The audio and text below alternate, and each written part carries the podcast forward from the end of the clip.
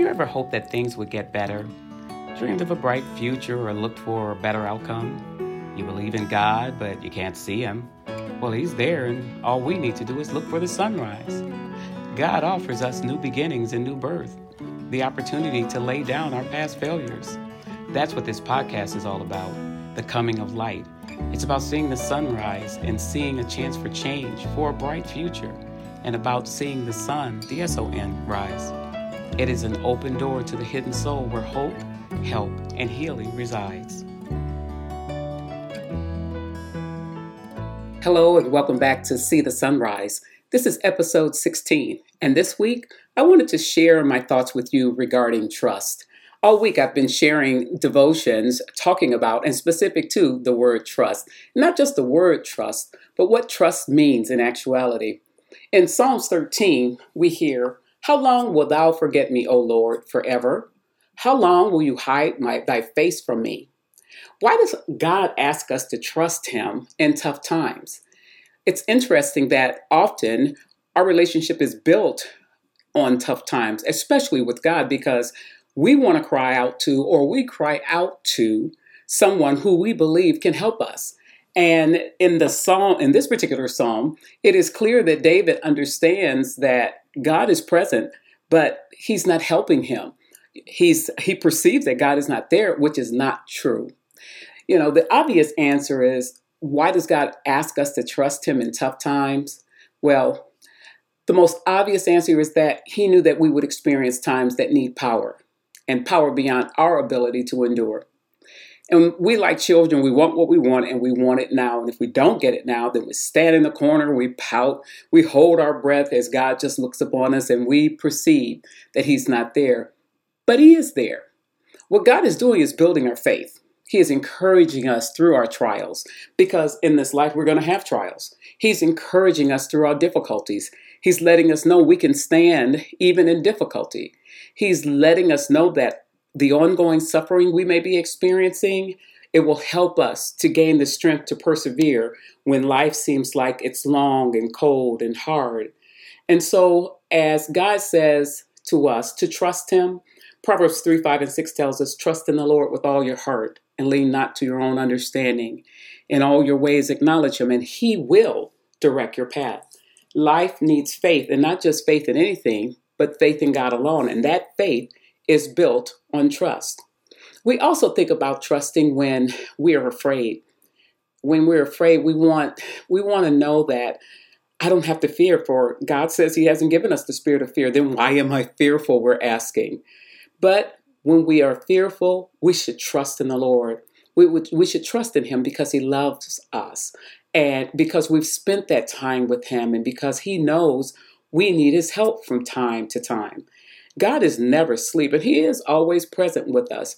But, you know, tell that to someone who's suffering the loss or the grief of losing a loved one uh, or someone who's lost their jobs. And these days, um, and I know we're tired of hearing of it, but people are experiencing this and, you know, t- telling someone to trust God and not um, see the fruits of the trust or the, the trust that they've placed in Him, it's frustrating. You know, He's always there when we suffer pain or when we suffer loss, He's there for us. And sometimes God uses us, people like us, to be His hands and feet, to go to those individuals and reassure them that they don't be afraid. Um, he says that He hasn't given us a spirit of fear. So why are we afraid? Because we are mere mortals. And these bodies, they seize up when catastrophe comes because that's just the way we're made. But remember, the word tells us we are not of this world. We have a abiding presence living in us called the Holy Spirit. And that Holy Spirit reassures us that we can trust that God knows what we're going through. And if He knows what we're going through, we have to trust that He will get us through it and that He understands that we're going through it and He has allowed it. Think of Job. He allowed Job to go through suffering. Now, he wouldn't let the, he wouldn't let Satan kill him, but he did let him go through suffering. Or think about Mary. I can't imagine being a young teen, pregnant, and telling everyone it was by the Holy Spirit. Think about that. that would create fear because living in a society probably where everybody knew that she was not married, or at least her cl- close acquaintances, and that would put fear in your heart. But she was reassured when she went to visit her uh, cousin Elizabeth and saw that what the angel had said was true that she was pregnant well past menopausal years. So your trust is built often when we hear the testimonies of others, how God has brought them through and how they have been able to live through difficult and hard circumstances. You know, Jesus understands that um, we want to be able to trust Him, yet He also understands that we are afraid. God is always there for us, and He will be there for us. He says He will never leave us nor forsake us. God is a comforter. He does desire that we live and have being and live an abundant life. But sometimes when we want rescue, God is trying to teach us something. He's trying to teach us that even in the midst of chaos, we can surround ourselves in His love because He's not just a lifeguard to rescue you in the time of emergency. He wants to be with you all the time. He wants to be that sustainer and provide love and support, and not only in the times of, of, distress, He wants to be with you all the time. And then Peter says, Don't forget this one thing, dear friends.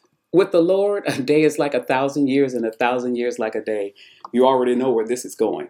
Sometimes you're waiting on God to get you that job, or waiting on that mate to come, or whatever it may be, and it seems like it's taking forever. When we hear the words of Peter, saying, Do not forget one thing the Lord, with the Lord, the day is like a thousand years, and a thousand years are like a day. And that is exactly what it feels like. It feels like it's taking forever for God to fulfill the desires of our heart. You know, it's interesting that um, when we want what we want, sometimes we never ask God, Is this what is best for us? His word tells us to seek ye first the kingdom of God and his righteousness, and all these things will be added to us. I think sometimes we miss some of the meaning of that scripture because if we're seeking the kingdom of God first, you may find what you're asking for, what you've been waiting for, what you've been longing for does not align with His will. You have to be able to pray, leave it at the feet of Jesus, and trust that He hears you and knows the longings of your heart. I indicated earlier this week a watched pot never boils. You understand that if you have not received an answer to something that you've been asking God for. Wanting something too quickly can cause you to miss what God has for you. And bear in mind, God isn't relegated to our timing.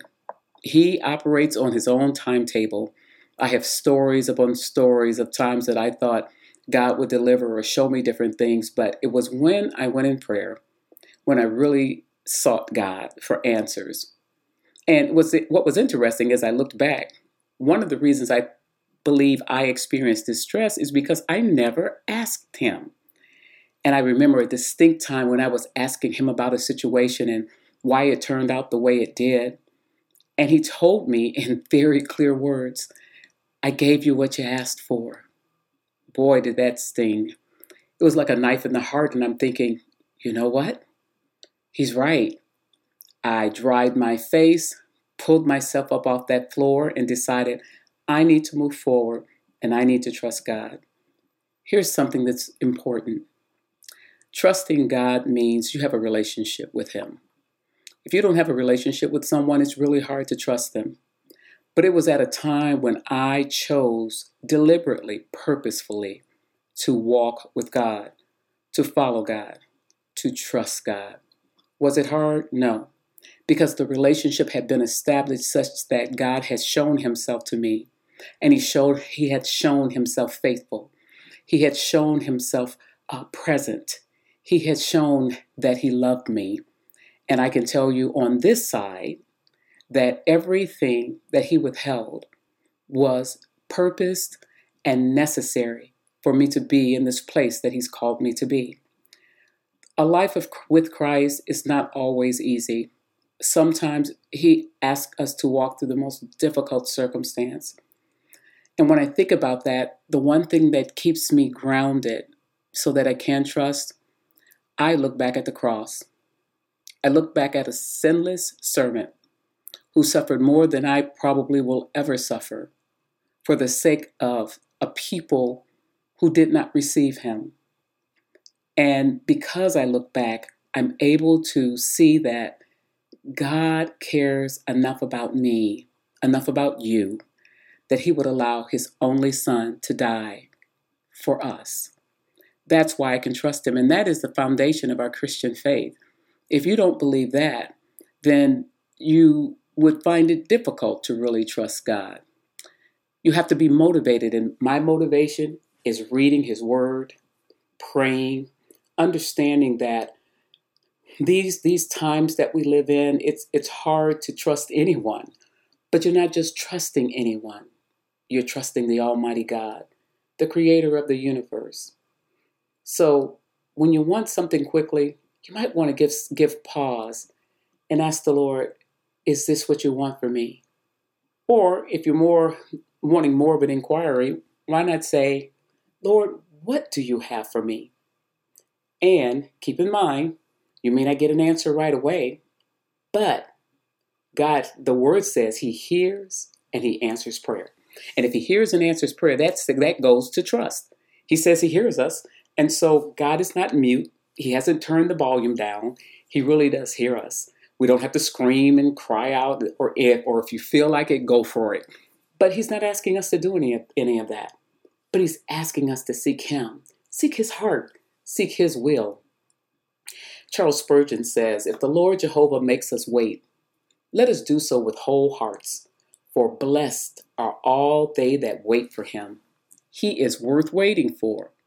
The waiting itself is beneficial to us. It tries faith, exercises patience, trains submission, and endears the blessing when it comes.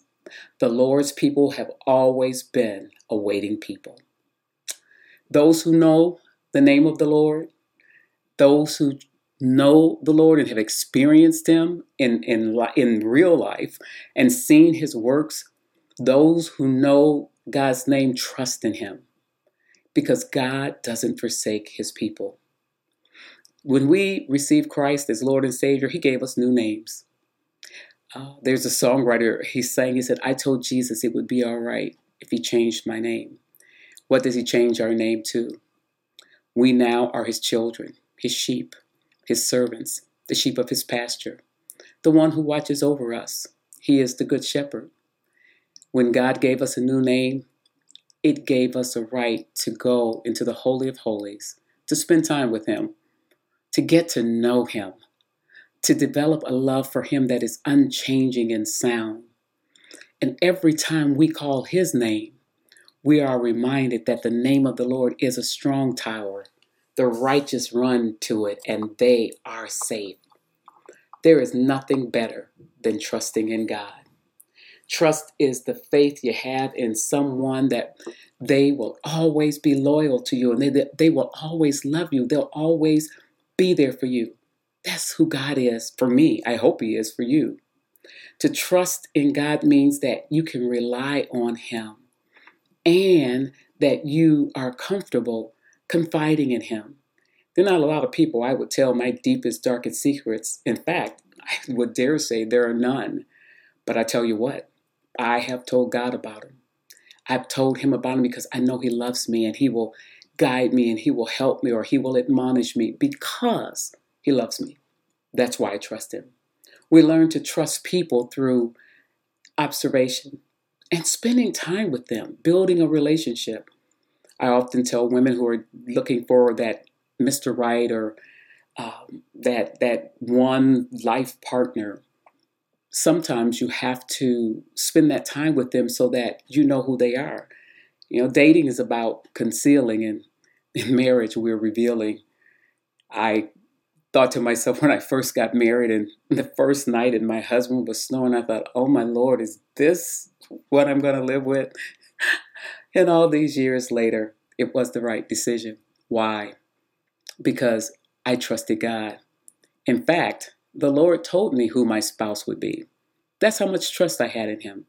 All those years ago, I knew that God loved me and that in loving me, He was going to give me His, his nothing but His best. So, as I started this, I'm going to end with this in Proverbs 3 5 and 6. Whatever you're going through, no matter how hard, no matter how trying, no matter if it seems like the suffering will never go away, I'm here to tell you God is faithful. You can trust Him.